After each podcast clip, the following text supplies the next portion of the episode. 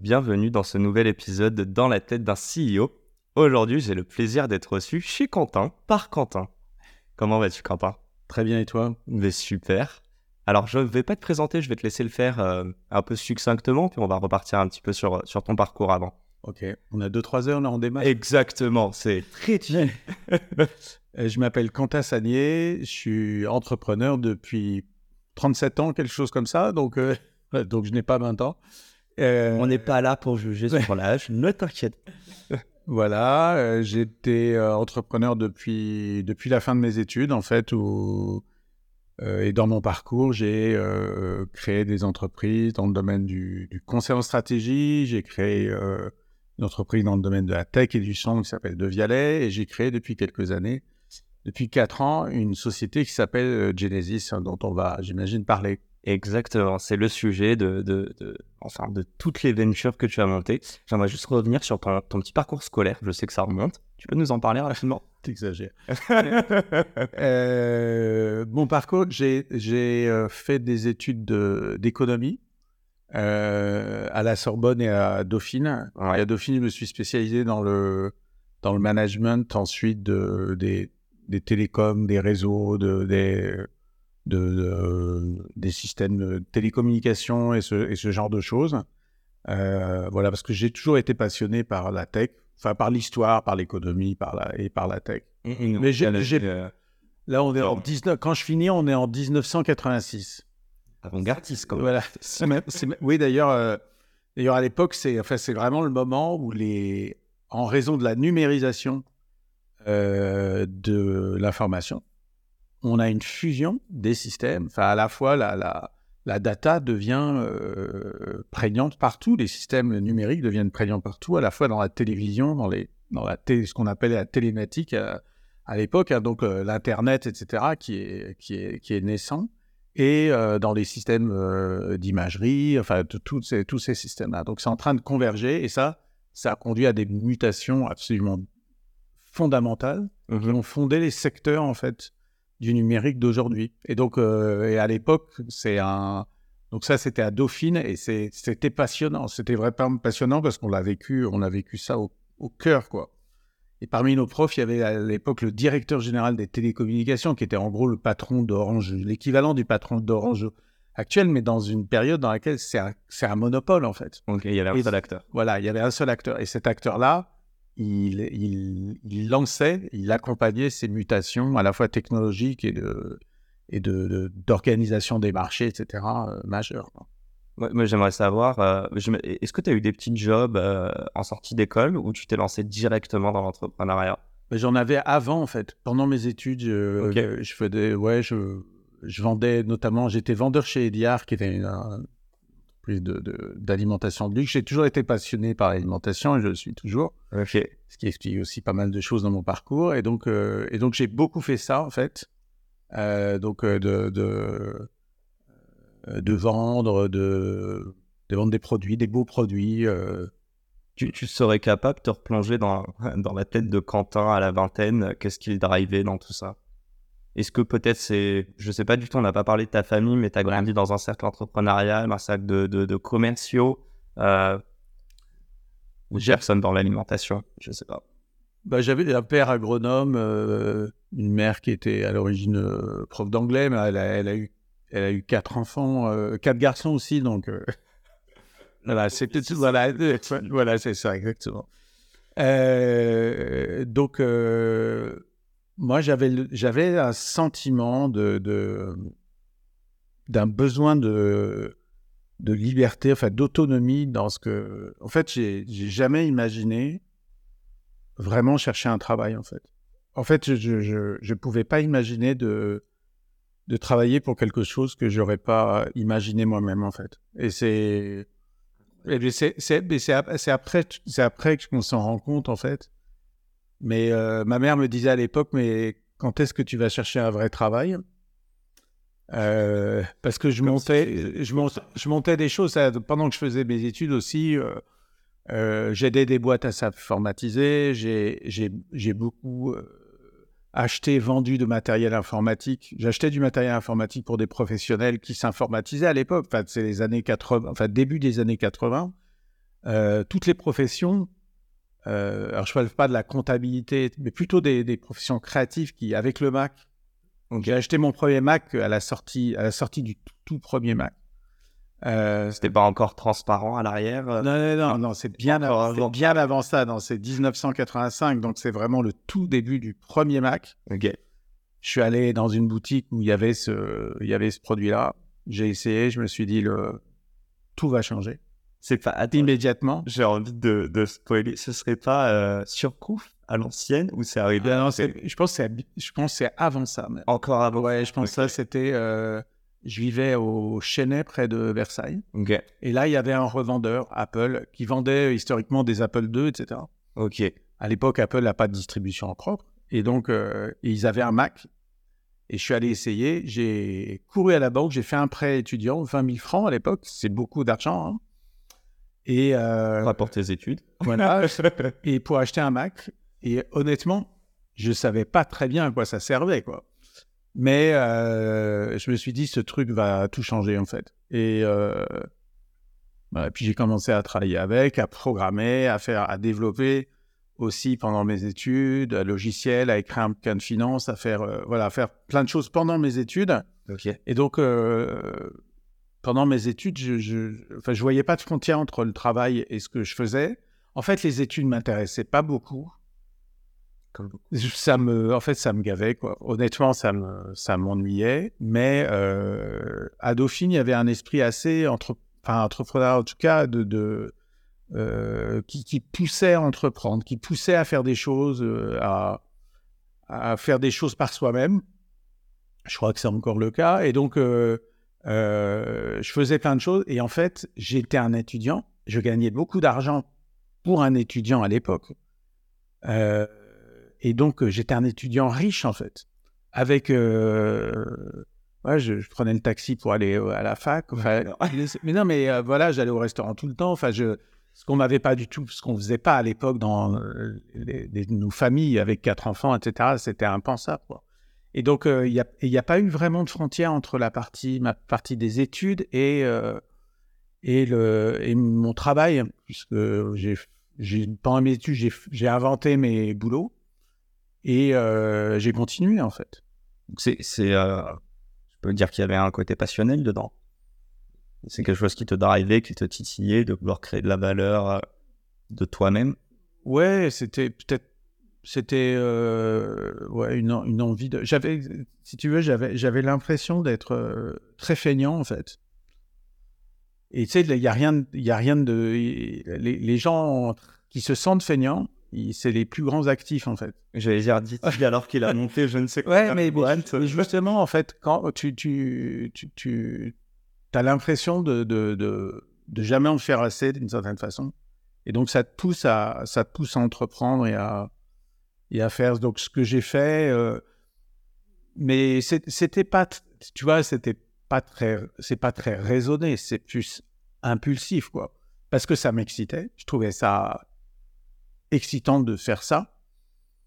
Euh, que je j'aimais bien avoir un peu d'argent de poche quoi de, de voilà donc c'est voilà c'est voilà c'était c'était agréable Euh, et donc quand je faisais faisais pas ça je bossais chez Ediar mais là à l'époque j'avais un peu fini cette période là et euh, sinon je faisais euh, je faisais des travaux dans la maison de mes parents par exemple et ils me ils me rémunéraient quand je faisais des gros travaux, pas quand j'en des, services, mais quand, quand je faisais des gros travaux chez eux. Donc en fait, je, en fait, je n'arrêtais pas. Et euh, quand je regarde ce que j'ai fait à l'époque, honnêtement, j'ai un regard assez tendre sur, euh, sur le jeune adulte que j'étais, quoi, parce que je, je sais pas, je trouve que c'était, c'était pas mal finalement. Tu, tu- a- avec euh, quelques années après, tu, tu t'impressionnes le toi d'il y a quelques années. Ouais, je, enfin, en tout cas, m'impressionne, je sais pas, mais en tout cas, je, Il y a de la fierté, quoi. ouais, ouais, après, ouais, finalement, je trouve que c'était pas mal, quoi. Tu, tu l'as amené toi-même et j'aimerais juste qu'on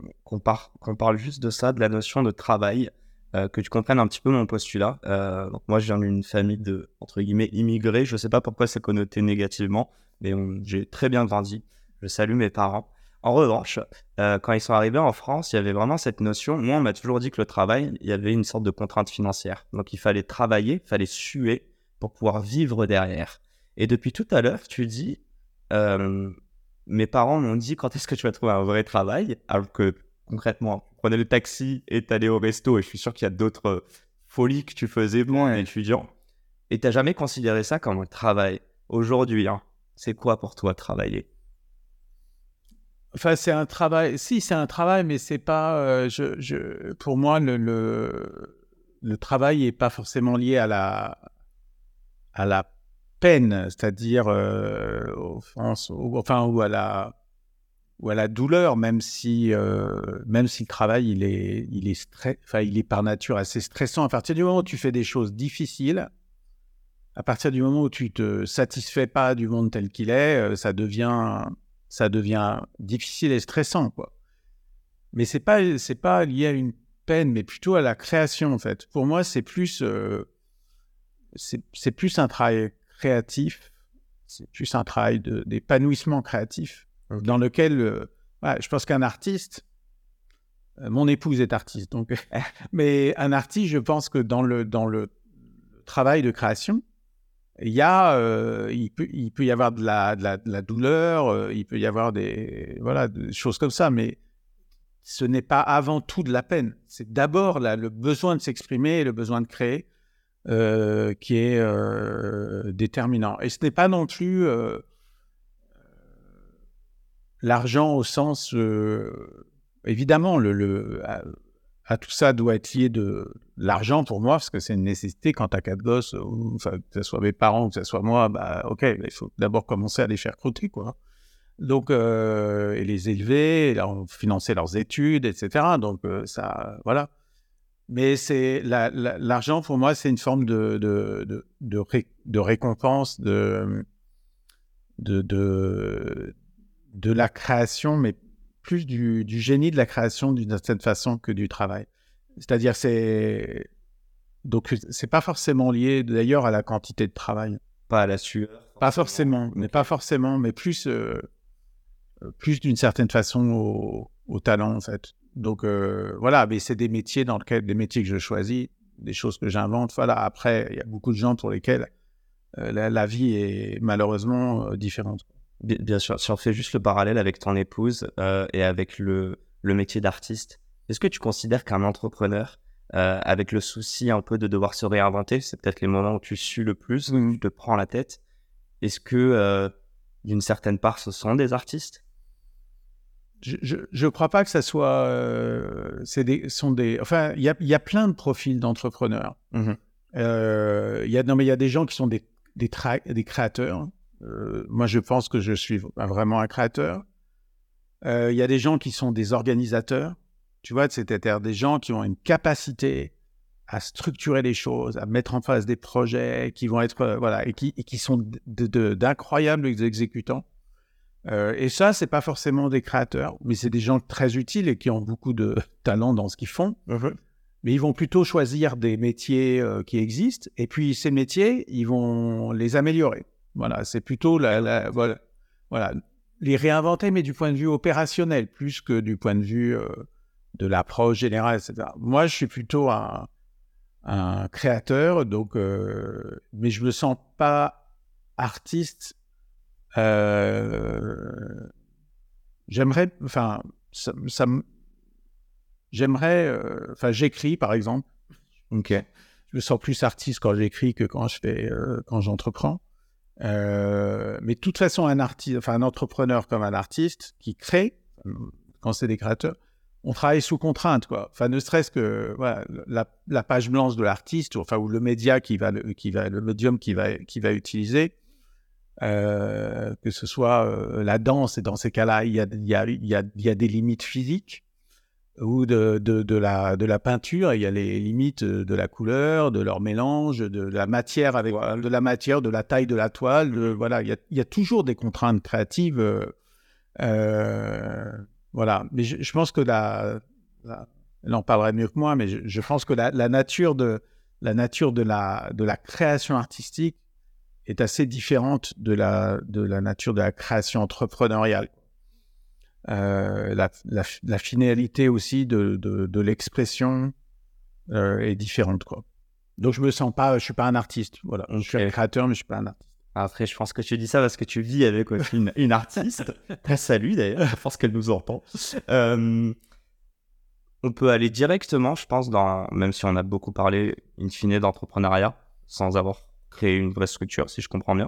Tu peux nous parler de la première venture que tu as montée euh, Ouais, rapidement, mais moi, ce qui m'intéresse, c'est ce qui s'est passé dans ta tête à ce moment-là. Euh, Le why. La toute première, en sortant de mes études, donc, donc j'ai, euh, j'avais des structures, on va dire, entrepreneuriales avant, auto-entrepreneuriales avant la fin de mes études. À la fin de mes études, euh, je me suis associé avec quelqu'un et on a fondé une entreprise qui faisait de la stratégie de communication. Et en fait, on a, et c'était au moment de, donc c'est en 86 à peu près, donc 1986, on rigole pas. Non, on rigole pas, mais je peux te dire que je n'étais pas né. Oui, mais je sais. Même pas dans les plans de mes parents. Je, sais un et euh, donc, on, à, à ce moment-là, euh, c'était là, il y avait des campagnes, enfin, il y avait des privatisations importantes d'entreprises euh, qui avaient, des entreprises d'État ou des entreprises qui avaient été nationalisées, etc. Et donc, on a beaucoup travaillé avec ces entreprises-là sur la communication liée à la privatisation. Et en fait, ces entreprises, elles découvraient euh, la bourse, euh, le, mar le, marché d'une certaine façon, l'internationalisation. Enfin, c'est voilà, il faut, faut pas, enfin, notamment dans le secteur des télécoms. Auparavant, on avait des monopoles avec des entreprises nationales qui fournissaient ces monopoles, et ces entreprises étaient, étaient très peu internationalisées. Et dans les années 80, elles s'internationalisent, donc elles doivent communiquer. Donc on a travaillé beaucoup sur ces sujets-là. Donc ça a été donc beaucoup de business, beaucoup de beaucoup de sujets très intéressants. Euh, voilà, moi j'avais 23 ans et c'était hyper excitant pour pour moi parce que euh, euh, je conseillais des gens qui avaient en général le double de mon âge. Et, et, et, ça, ça, pour moi, c'était assez flatteur, quoi. On, peut donner des conseils euh, alors qu'on n'a pas fait ce chemin. À 23 ans, tu n'as pas internationalisé un business, par exemple. Ouais, non. Euh... Là, là, je, je, je pense que il y avait peu, peu de gens l'avaient fait à l'époque. Enfin, concrètement. Non, mais tu vois, c'est comme euh, pas, le, web, le Web 3, le machin. Enfin, les premiers qui débarquent, c'est les premiers qui débarquent. Après, les cryptos, le machin. Enfin, tu vois, tout, quoi. Et donc, euh, qui l'a fait, en fait? Personne. Euh, donc, euh, je pense que j'ai développé, au cours des années et encore aujourd'hui, une capacité à, justement à me projeter dans un réel souhaité. Quoi. Donc, une, une, approche auto performative, tu vois, dans laquelle ce que je projette une réalité future dans laquelle je veux inscrire bah, soit moi, la boîte, voilà, ou mon client d'une certaine façon. Et donc, euh, je, sais, je pense que c'est ça que je faisais. Donc, euh, et ça, ça marchait, ça séduisait. Et euh, voilà. Ça, c'était le, le, premier, le premier, premier, premier vrai business qu'on a, qu'on a monté. On a fini par se, se séparer. Et je suis allé faire, je suis allé faire d'autres choses. Juste sur, j'ai deux petites choses dessus. la première, c'est quand tu lances tout ça, dont on parle aussi, 23 ans, tu l'as pas fait, mais en même temps, personne d'autre l'a fait. Ouais. Il se passe quoi dans ta tête? Est-ce que euh, tu as cette conviction que tu es la bonne personne, la mieux placée, que même si tu ne sais pas tout, tu vas apprendre en échangeant avec des gens, en te documentant? Euh, Et si je fais le parallèle, à l'inverse, tu n'avais pas ce syndrome de l'imposteur? Au contraire, tu étais très confiant, peut-être trop parfois. Je te vois sourire. Non, mais tu as, toujours le syndrome de l'imposteur. Toujours, tu le, tu le quittes jamais.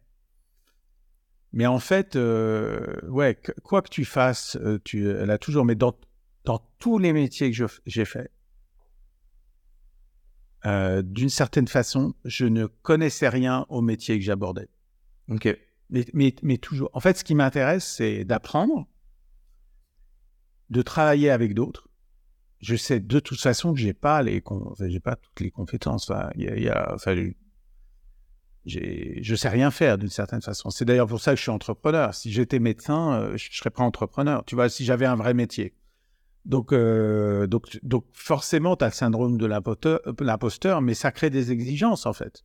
Je veux dire, à partir du moment où tu n'as pas de métier et ton, ce que, ce que, ce que tu es capable de, de projeter, c'est une, une vision, un désir, et de rassembler des gens autour d'un projet en disant, euh, voilà, moi j'ai eu, j'ai eu, j'ai une idée pour aller sur la Lune, allons-y ensemble, et de, rassembler des gens, et on va y aller ensemble, et, on, et là, je cherche des gens qui vont apporter des solutions aux, approches que j'ai imaginées pour aller sur la Lune. Quoi. Il va falloir faire des fusées, il va falloir faire des moteurs, il va falloir... Mais il y a un bluff au début, surtout si tu es pas ingénieur. Tu te dis, est-ce qu'on peut déjà y aller sur la mais, Lune? Mais en fait, euh, en fait, profondément, je crois que une personne peut faire la différence et que souvent, c'est la c'est la nature des rêves des gens qui va, qui va changer les autres. À partir du moment où tu peux, tu vas projeter un rêve, euh, moi souvent je me dis, dans 10 ans, dans 20 ans, dans 30 ans, dans 50 ans, par exemple, aller sur la Lune, enfin, ça a été fait. Hein. Je suis au courant que ça a été fait. J'étais là, d'ailleurs, je l'ai vu à la télé en 1969, donc je peux, je peux vous le dire. Donc, euh, donc je, sais, je sais très bien, mais euh, tu vois, se dire on va révolutionner euh, l'industrie du sang, ou on va créer la, première agence mondiale qui est capable de mesurer l'impact des activités agricoles, etc., ça n'a jamais été fait. Mais si je me projette dans 10 ans, 20 ans, 30 ans, et, que je me dis, est-ce que quelqu'un l'aura fait? Je me dis, bah certainement, quoi. Est-ce qu'on aura, est qu'on aura inventé des nouveaux modes de locomotion? Mais forcément. Et qu'est-ce qui empêche aujourd'hui que ce soit moi qui le fasse? Tu vois, c'est qu'est-ce qui l'empêche? Les, les... Souvent, c'est il faut rassembler en fait les compétences et le désir des gens qui vont le faire. Et euh, tu prends le risque d'arriver trop tôt. Tu prends le risque de ne pas y arriver. Mais au fond, euh, tu vois, c'est. Prenons un, autre exemple en alpinisme. Mhm. Je, regardais ça cet, euh, été. Le, euh, le, le, Mont Blanc, il a été vaincu la première fois qu'on l'ait connu, en tout cas, en tout cas, enfin de l'ère, euh, des, des 2000 ans passés. Il y a peut-être des gens qui sont montés avant dessus, mais on ne sait pas. en 1786 ou 8, quelque chose comme ça. C'est quand même incroyable de d'imaginer que personne avant s'est dit je vais euh, je vais le faire en fait. Tu vois, c'est-à-dire euh, comment ça se fait que euh, on n'a pas eu l'envie de, de, dire je vais je vais atteindre là-haut pour voir ne serait-ce que la vue on a de là où on vit de là-haut quoi. Et est-ce qu'on l'a pas forcé En fait, je pense qu'on l'a l'envie, mais est-ce que les gens n'ont pas justement ce mode de pensée différent du tien qui est carrément opposé, qui se disent si personne l'a fait jusqu'à présent, c'est qu'il y a une raison. Je sais pas, c'est de la mais, mais, mais... Oui, bah moi, je raisonne clairement pas comme ça. Jamais. Non, mais enfin, voilà, c'est. Euh, tu vois, je, enfin, pour prendre un exemple trivial, euh, s'il y a deux files, une avec plein de voitures et une sans, voiture, je me dis pas tout le monde est à gauche, c'est qu'il faut aller à gauche, je prends celle de droite. Et souvent, je suis tout seul d'ailleurs. Parce qu'ils se sont. Voilà, mais c'est. Et pareil. Arrêté par les... Non, mais tu vois. non, non, non, mais en l'occurrence, bien souvent, c'est juste que les autres sont dit s'il y a personne, c'est bien qu'il y a quelque chose. C'est bien qu'il y a un problème. ouais, voilà. Et de même, euh, voilà, je me dis, c'est pas parce que personne se baigne à cet endroit-là qu'on peut pas se baigner, quoi. Tu sais, moi, moi je, je, je titille un petit peu là sur ces questions-là, parce qu'en effet, ce podcast, il est fait pour inspirer les gens.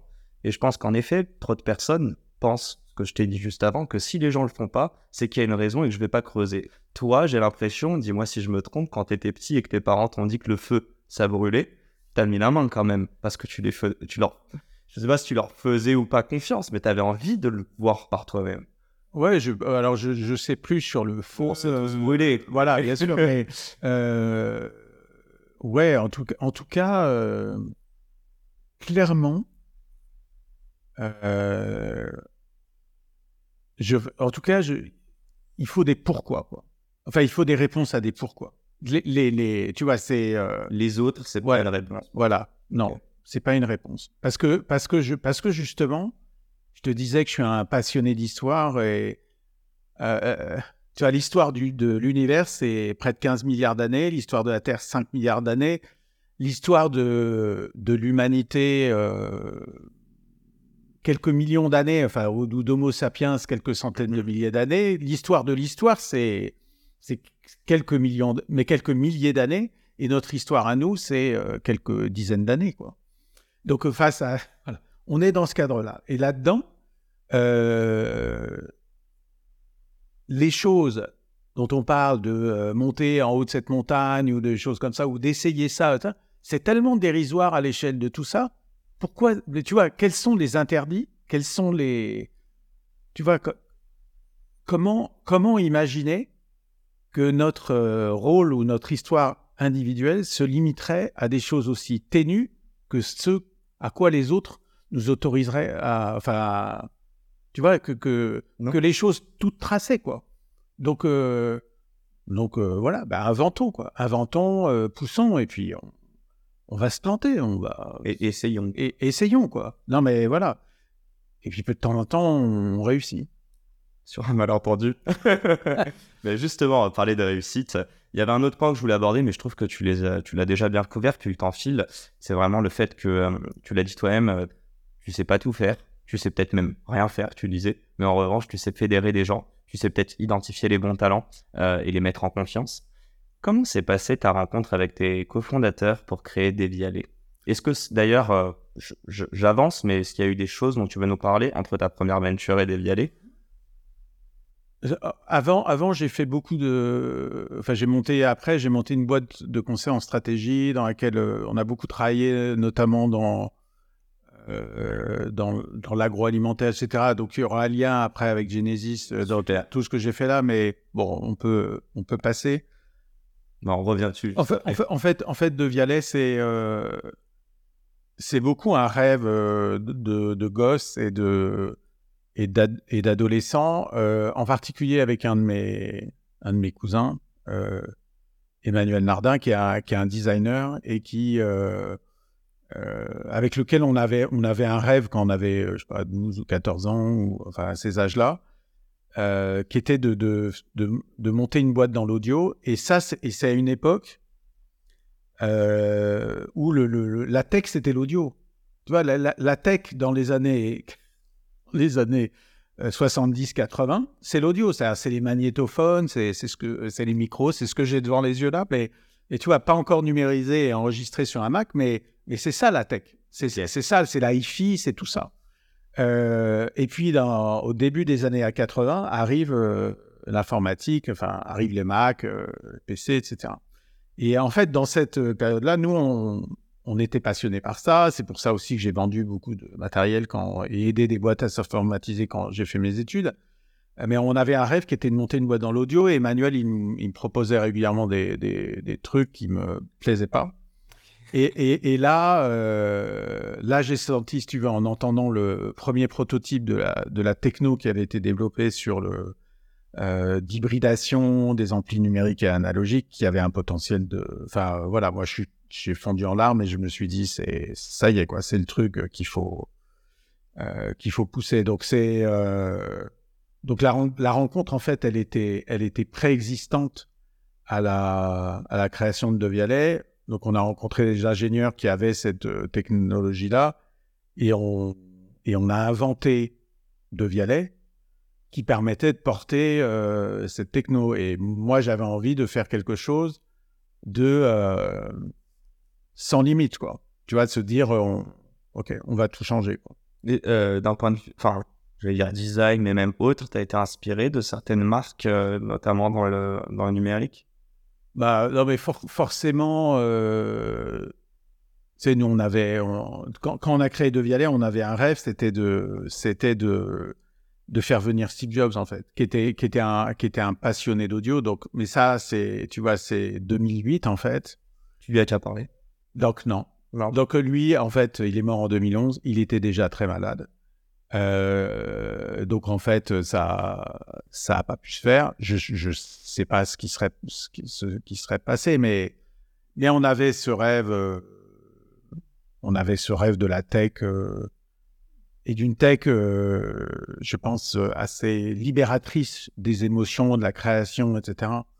Je pense que c'est d'une certaine façon plus, le cas pour une bonne partie de la tech. Hein. Je pense que la Californie n'est plus du tout le modèle de la tech dont on a besoin. Enfin, je pense que les, je pense qu'elle nous, elle, elle, elle nous pourrit aujourd'hui avec des produits qui sont des, des produits qui nous, qui nous avilissent d'une certaine façon, qui détruisent notre euh, euh, la vie politique. Enfin, je pense à, voilà, je pense c'est plus du tout un modèle. Enfin, les États-Unis du point de vue. de quoi tu... Non, mais non, mais en plus, je pense que les États-Unis, à la fois sur le plan politique, etc., sont sur le plan de l'environnement, sont en train de devenir une nation complètement arriérée en fait. Mm-hmm.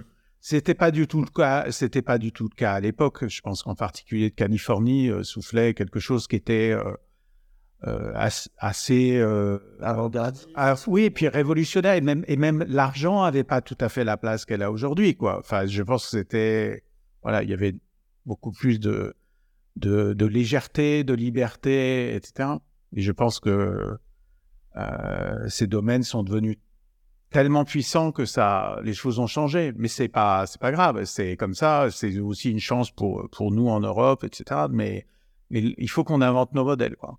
Si je te dis, euh, c'est le moment que je les si je te dis que euh, de Vialet, pour moi, euh, ouais, c'est le, le, Apple français de l'audio. Parce que je trouve que tu as beaucoup parlé de la tech. Et je ne vous ai pas parlé non plus du design. Je t'ai posé la question juste avant. Évidemment que je l'avais en tête.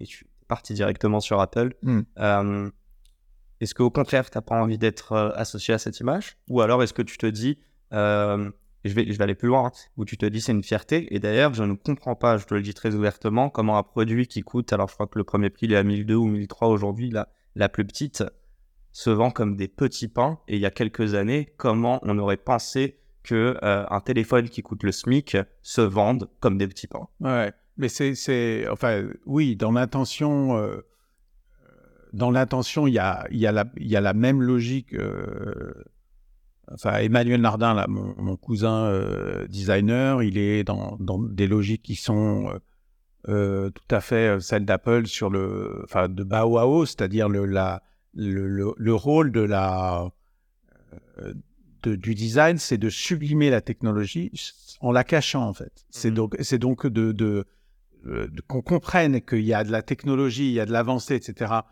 parce que le produit est incroyable dans son exécution, mais qu'en revanche, euh, que ça soit pas un langage technique, mais un langage euh, sensuel, un langage d'expression, etc. Des émotions. Voilà, exactement. Mais le, le, oui, l'iPhone, enfin, c'est typiquement, enfin, c'est le c'est le, le, syncrétisme de ça, c'est-à-dire c'est la perfection de ça. C'est-à-dire c'est le, produit dans lequel on a tout supprimé pour rendre les choses les plus intuitives et les plus simples possibles.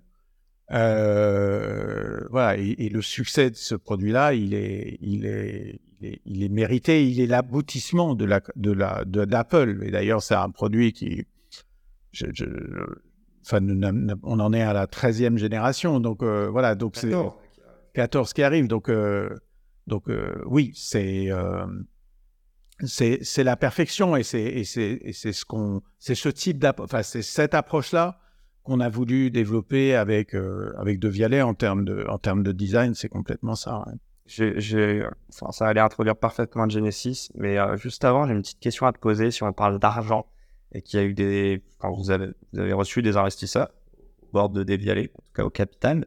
Euh, Xavier Niel a investi. Mmh.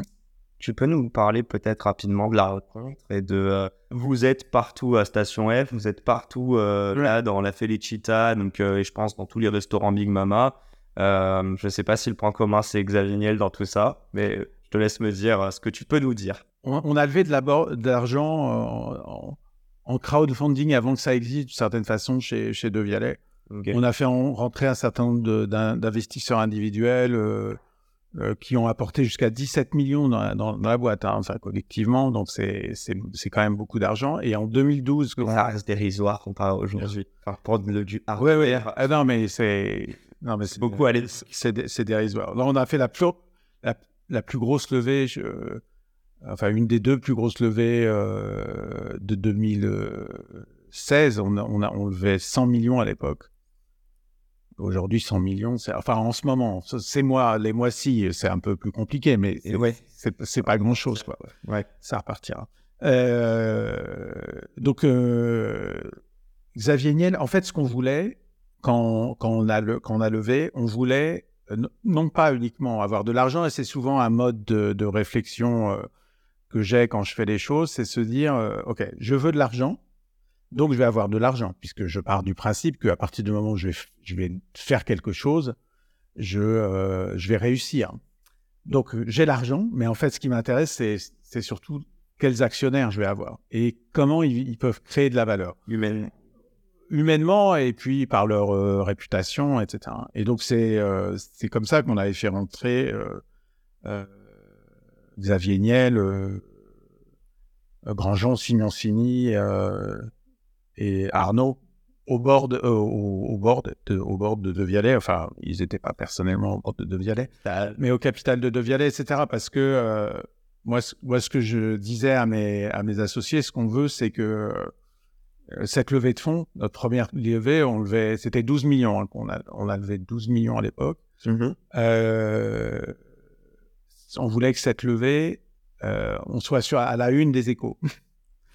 Donc c'est l'objectif. Eh oui, parce que parce qu'en fait, non, quand, quand tu développes une boîte comme De Vialet, tu as une problématique de, de notoriété qui est énorme, quoi. Et c'est euh, et c'est une problématique business, c'est pas un problème de se mettre en avant. Je, n'ai rien à foutre de voir ma pomme euh, en avant sur euh, à la une des échos. C'était c'est de faire en sorte qu'on parle de De Vialet. Parce que si on parle de De Vialet, si on parle de ce qu'on est en train de créer, on va créer du désir chez les gens, quoi. Mhm. De la même façon, euh, chez Apple, dire, l'épopée Apple a beaucoup servi le- le- la vente des produits Apple. Et on voulait que ça soit la même chose pour De Vialet. Donc, il y avait, donc, il y avait cette volonté-là. Et donc, dans tout ce qu'on faisait, on faisait en sorte que tout soit euh, fabrique du storytelling, en fait. Quand on prenait des bureaux, quand on créait une boutique, quand, quand voilà, tout doit fabriquer du storytelling pour être capable d'être présent dans toutes les conversations. L'objectif, c'est quoi qu'on dise sur n'importe quel sujet, qu'on parle d'industrie, qu'on parle de tech, qu'on parle d'émotion, qu'on parle de, euh, d'aide aux situations de handicap, qu'on parle de machin, on parle de De Vialet, qu'on parle d'industrie française, qu'on parle de, de tout, on parle de Vialet. C'était ça l'objectif. Donc, euh, donc, dans les choix d'investisseurs, il y avait aussi ça. Quoi. Ok, d'ailleurs, j'y pense, mais il y a une expérience aussi quand on achète. Bon, je ne l'ai pas encore acheté. Je dis bien pas encore. Mais euh, je sais, je, je sais plus si c'est aux galeries ou au printemps. Et en tout cas, il y a vraiment cette room de Vialet où on peut écouter. Euh, tu parles de la pomme, on va revenir dessus on va introduire Genesis. Je pense que tu vas très vite voir où est-ce que je veux en venir. Euh, Apple a sorti l'iPhone euh, bah, il y a 14 ans, je dirais. Un iPhone par, euh, par En 2008. Ouais, Ouais. c'est- ça. Ouais. Les Mac un peu moins, mais quand même beaucoup. Il y a combien de versions de, des enceintes dévialées Et est-ce que tu peux nous parler de la surconsommation? Et peut-être de faire le l'intro avec euh, avec Genesis Ouais, enfin, c'est des, enfin, des logiques, c'est des logiques de produits durables. euh, en l'occurrence, c'est c'est pas des produits, euh, c'est pas des produits jetables ou des produits que tu changes tous les ans parce que un téléphone ou de Vialet. Ok. Non, a- alors qu'un non, le problème d'un le problème d'un- téléphone, c'est que euh, il y a effectivement une forme d'obsolescence programmée, euh, voilà.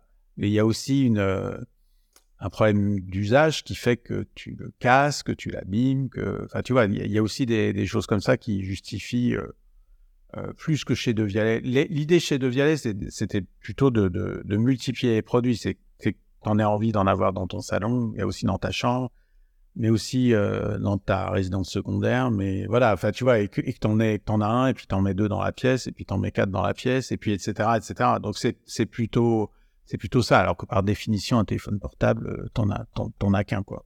Tu les gardes combien de temps juste le, le dévialé Oh, bah, tu peux garder. euh, euh, Oui, on a acheté un. Non, mais moi, moi j'en, j'en ai que j'ai, que j'ai, donc, euh, j'ai acheté en 2015, donc ça fait 7 ans que je les ai, et ils marchent euh, parfaitement, donc il n'y a pas de. tu les as achetés? Ouais, je les ai achetés, ouais. en magasin? Les ai achetés, non, on les a achetés au, au tout début, on a acheté les tout premiers produits. euh, au, au moment où ça démarre, on, on- on a ouvert en fait une vente au, aux salariés, fondateurs et actionnaires de De Vialet sur la, la première pré-série, en fait. Donc, j'ai des produits qui, sont, qui étaient des produits de pré-série qu'on n'aurait pas vendus d'ailleurs, mais qu'on mais qu'on a vendu et qu'on a eu avec un rabais à l'époque de 30%. Je crois ce qui n'était pas, ce qui pas indu non plus, parce qu'on avait quand même pas mal travaillé pour ça.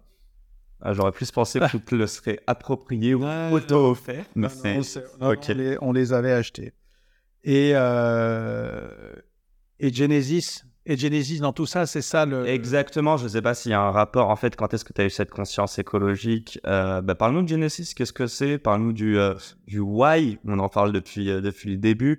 encore une autre venture, j'imagine que tu ne connaissais pas grand-chose à tout ça, mais que tu as été sensible. Ouais, bah, je pense qu'on est, on est tous, euh, plus ou moins, mais on est tous euh, exaspérés par la situation environnementale, à la fois ce qu'on lit, mais aussi ce qu'on voit. C'est-à-dire, euh, ce qu'on ce qu'on voit, c'est la disparition des paysages, c'est une forme de disparition de la biodiversité. Enfin, des exemples qu'on connaît par cœur, mais voilà, tu, tu, prends en voiture et tu fais 100 km en été T'as pas, pas un moustique sur le, t'as pas, pas un papillon sur le pare-brise, etc. Ils sont où en fait? Ils ont appris à éviter les bagnoles ou, ou non, où ils ont disparu? Et la réalité, c'est, c'est qu'ils ont disparu et des, et des, des, des, milliards d'oiseaux, etc. Enfin, plus la destruction d'espace et tout. Et euh, dans ce, dans cette destruction, il y a un domaine qui a un rôle particulier, euh, c'est l'agriculture et donc l'agriculture n'est pas contestable du point de vue de son utilité, évidemment, mais elle est, euh, très questionnable du point de vue de son impact, quoi. Et euh, elle a un impact délétère sur l'environnement. Et j'ai, je suis un, je suis un amoureux de l'agriculteur, de l'agriculture, mais des agriculteurs aussi. Et de, je disais, j'avais un, père agronome. Euh, je, je m'intéresse depuis très longtemps à ces sujets-là. Je cuisine beaucoup. J'ai beaucoup d'amis agriculteurs. Je L'alimentation pour moi est quelque chose d'agriculturel, mais de culturel, etc., de transmission extrêmement important avec mes enfants, etc. Voilà, surtout en France, non mais c'est voilà, c'est fondamental. Mais une forme d'exaspération par rapport à ça et de se dire, ok, euh, qu'est-ce qu'on peut faire? Quelle est la chose la plus simple au monde qu'on puisse faire et qui puisse tout changer dans le modèle agricole? Voilà, c'est moi mon idée, c'est de dire, en fait, si quelqu'un change quelque chose, Qu'est-ce qui doit être changé pour être capable de... La variable. Voilà. Le, le, Donc, j'ai commencé à regarder euh, toute la chaîne de valeur agricole, de la production à la distribution, en me disant à quel endroit, en fait, quels sont les problèmes qu'il faut résoudre pour être capable de, de, changer les choses. Et en fait, euh, j'ai créé un, j'ai rassemblé un certain nombre d'agriculteurs autour de moi en Normandie, mm-hmm. et euh, en leur posant la question du pourquoi on est dans un modèle aussi délétère, en fait. Et euh, donc, excuse-moi, hein, mais je refais le parallèle avec ce qu'on disait au début. On reprend la même chose. C'est-à-dire qu'aujourd'hui, ça se passe d'une certaine manière, mais toi, tu n'es pas convaincu. Donc, tu vas te poser la question du why, why, why, jusqu'à avoir la réelle limite. Et là, il y a peut-être un craint. Ouais. Et en fait, et ils m'ont répondu. Il y a un d'entre eux, mais je pense qu'il partage, je sais qu'il partageait ça. Ouais. Il a dit, mais enfin, Quentin, c'est terres, quoi. La terre, la façon dont on a considéré la terre depuis euh, 50 ou 70 ans comme un simple support de la plante destiné à recevoir la lumière du soleil, l'eau de la pluie, et puis pour, euh, pour la protéger la nourrir, on va faire de la chimie. Et ce modèle-là, et moi quand j'ai entendu ça, je me suis dit, Eureka, quoi, j'ai le problème.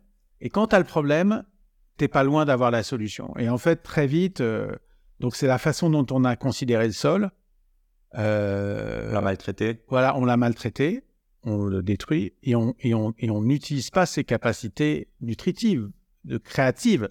je veux dire, il me semble qu'avant l'invention euh, euh, des engrais chimiques, on a nourri la population et des plantes poussaient sur le sol. Mmh Alors on a fait des sélections, on a grâce à euh, grâce aux techniques, on a amélioré les, les performances. Enfin, ça fait 10 000 ans qu'on fait de l'agriculture et on, on a amélioré les performances. On a aussi, avec la chimie, résolu un certain nombre de problèmes. Hein. Je ne suis pas un ayatollah du, domaine, hein. euh, parce qu'il y a des moments, quand tu as une péritonite aiguë, bah, il vaut mieux prendre euh, de la chimie pour, euh, pour te sauver que te perdre. Quoi. Donc ça peut, c'est possible, mais on a, on, a, on a fait comme un modèle unique dans lequel c'était tellement plus simple. C'est pas idiot, hein. C'est tellement plus simple. Et c'est vrai en médecine. C'est tellement plus simple. Au lieu de considérer la réalité du milieu, du biotope mhm. sur lequel on intervient, de dire, OK, je nie la réalité biologique du milieu et je vais m'attaquer, je fous du napalm, quoi. Et je dis, j'attaque en fait euh, l'agent pathogène euh, avec de la chimie lourde. Et dans certains cas, le cancer, etc., on, on ne sait pas aujourd'hui faire autrement.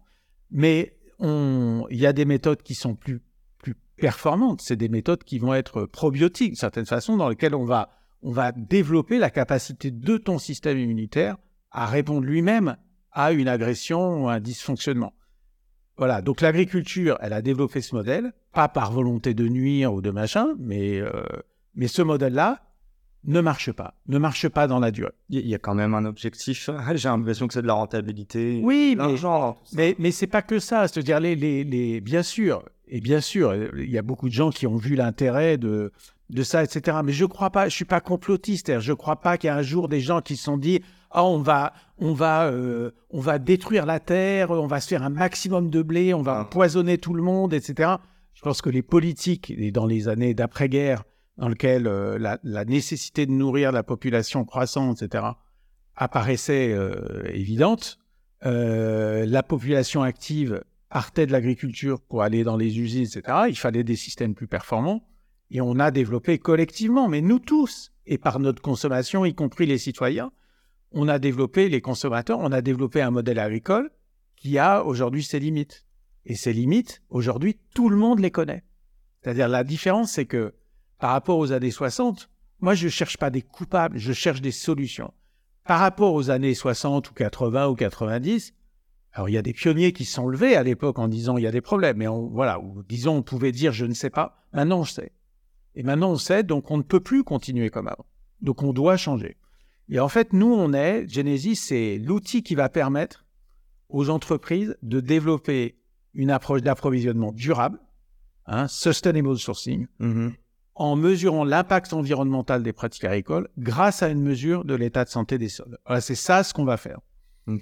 Et donc, on permet aux entreprises qui aujourd'hui sont aveugles de cet impact environnemental, les grandes entreprises, euh, Nestlé, quand elle fait du café, ils essaient de faire au mieux, on suppose et on espère. Vous voulez les mettre mais, de l'outil de mais, ça. Voilà, mais, mais, en fait, c'est OK. Est-ce qu'on fait, est-ce que quand on change telle ou telle pratique, quand on change tel ou tel cahier des charges, est-ce qu'on améliore réellement l'impact environnemental Est-ce que c'est vrai sur tous les sols, dans tous les pays? Est-ce que c'est vrai dans toutes les conditions climatiques? Voilà, c'est ça ce qu'on veut apporter. On veut être l'outil qui permet de mesurer la réalité de l'impact dans la réalité de, de, de la nature et de, et de chaque euh, terroir, on va dire. Et en fait, c'est important de le faire comme ça et de ne pas le faire de manière moyenne. C'est exactement la même chose qu'en santé humaine. Si, si on dit euh, 2% de la population a le Covid, okay, c'est intéressant du point de vue statistique. Mais en fait, de la, dans la capacité à agir, ça n'a aucun intérêt. Ce qui est intéressant, c'est de se dire qui et pourquoi? C'est-à-dire, ah ben, c'est des jeunes, c'est des vieux, c'est euh, des gens qui vont en boîte de nuit, c'est des gens qui prennent. Non, mais tu vois, et une fois que, une fois que tu sais ça, tu peux agir. Bien sûr. Tu peux agir quand tu as le contexte, en fait.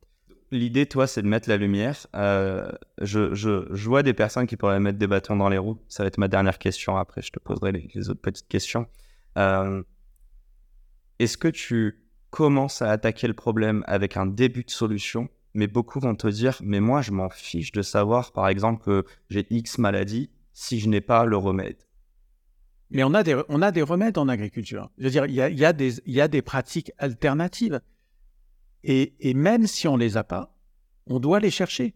C'est-à-dire, euh, OK, on, on, on, ne sait pas produire euh, de betterave euh, sans avoir ce type d'impact. Mais ce qu'on rencontre, ce, ce, dont on se rend compte nous quand on mesure l'état de santé justement des sols dans lesquels on produit de la betterave, mm-hmm. on se rend compte qu'il y a des gens qui ont des très mauvais impacts, que des gens, il y a des gens qui ont un impact euh, moyen, on va dire, donc on, qui, mettent leur terre en danger mais sans les détruire. Et puis on, on voit qu'il y a des gens qui font très bien quoi. Dès lors qu'on voit qu'il y a des gens qui font très bien, qu'est-ce qu'ils font? Et même au sein de certaines exploitations agricoles, on voit des différences d'impact entre les pratiques agricoles parce que à tel endroit j'ai des sols en pente qui sont sujets à l'érosion et puis à tel endroit on a une cuvette qui n'a pas cas donc la pratique qui est valable à un endroit n'est plus valable à l'autre. L'absence de couvert végétal sur la, dans la cuvette a beaucoup moins d'impact que l'absence de couvert végétal sur une, euh, une, une, pente, en particulier euh, implantée euh, avec une face à l'ouest, qui prend l'eau, qui prend l'eau de la pluie, qui est lessivée et qui perd son humus et son, son carbone tout, à chaque fois qu'il y a des grosses pluies, tu vois. Et donc la connaissance de ça permet d'agir et permet de changer. Donc tu as, un espoir, si, si je surenchéris dessus, je veux pas dire que c'est la création d'un marché, mais en tout cas que tu inspires des personnes à créer des solutions pour contrer tous les, toutes les analyses et les constats qu'on fait via Genesis. En, fait, le, la réglementation arrive en fait. Dans les 18 mois qui viennent, la réglementation environnementale d'information des entreprises sur leur reporting impose aux entreprises une mesure de l'impact environnemental sur toute leur chaîne de valeur dans les chaînes d'approvisionnement agricole. Donc en fait, c'est une ça va devenir une obligation légale dans les 18 mois qui viennent. C'est-à-dire à partir de 2024, les entreprises devront avoir ce reporting-là. Nous, on est l'outil pour faire ça. Ensuite, il y a une loi sur les sols qui impose une mesure d'état de santé des sols, comme on le fait pour les appartements, au mhm. moment des transactions de sol.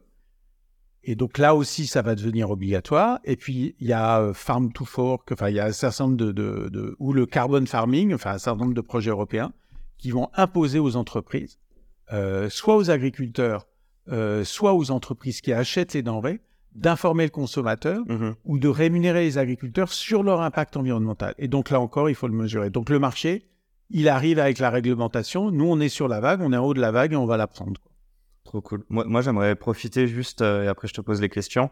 C'est juste une petite annonce. je suis un grand fan de cinéma. Je ne sais pas si tu as vu ces deux films. Alors, il y a un film français qui s'appelle Goliath. Je sais pas si ça te parle. Non. Euh, justement sur, euh, en fait, c'est des, scandales liés à l'agriculture et qui ont contaminé bon nombre de personnes. Et il y a un film qui, pour moi, j'ai encore plus préféré, euh, qui s'appelle Dark Waters et qui est exactement dans le même délire.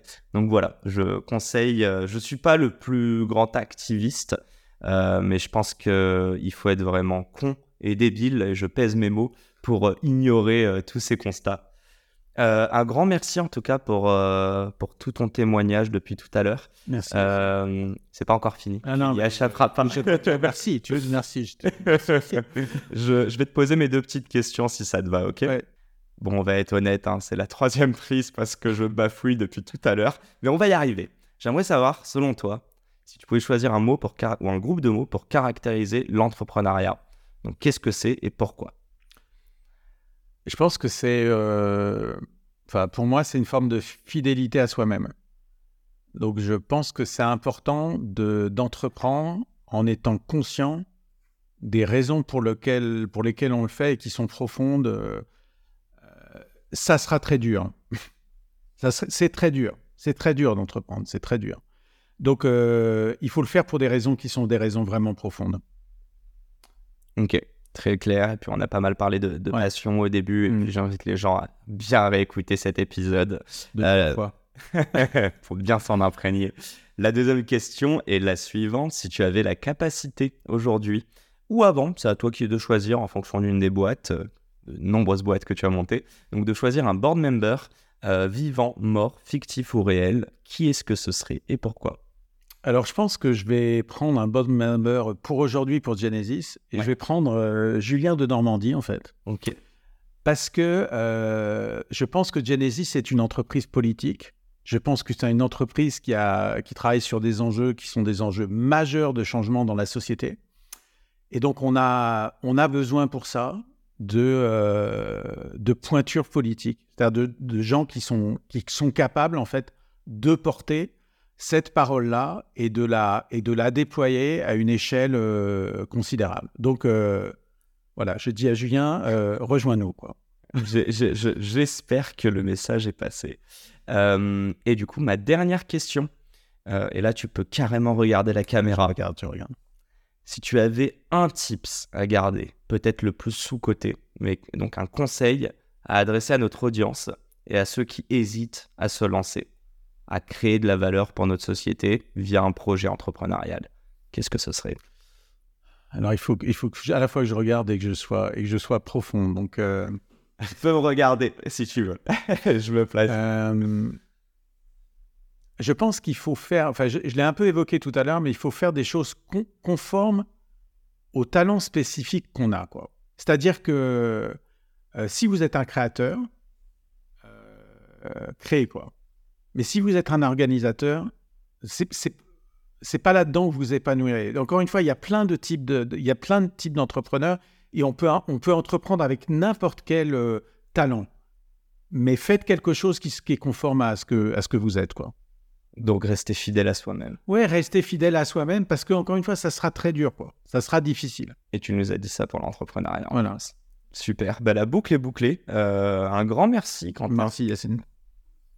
Hop, je termine l'enregistrement. Merci à nous tous de nous avoir suivis pendant cette petite heure avec Quentin. Euh, J'ai été très privilégié d'être accueilli avec un beau café, un beau verre d'eau et de pouvoir te bombarder de questions. J'en ai encore plein, mais peut-être que ce sera pour un prochain épisode. En tout cas, merci Quentin. Merci, de ce Yacine. partage. À bientôt. À très vite, à la semaine prochaine pour un nouvel épisode. Ciao.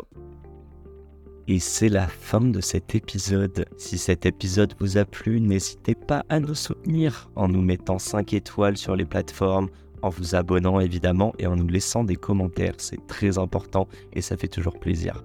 Hâte de vous retrouver la semaine prochaine.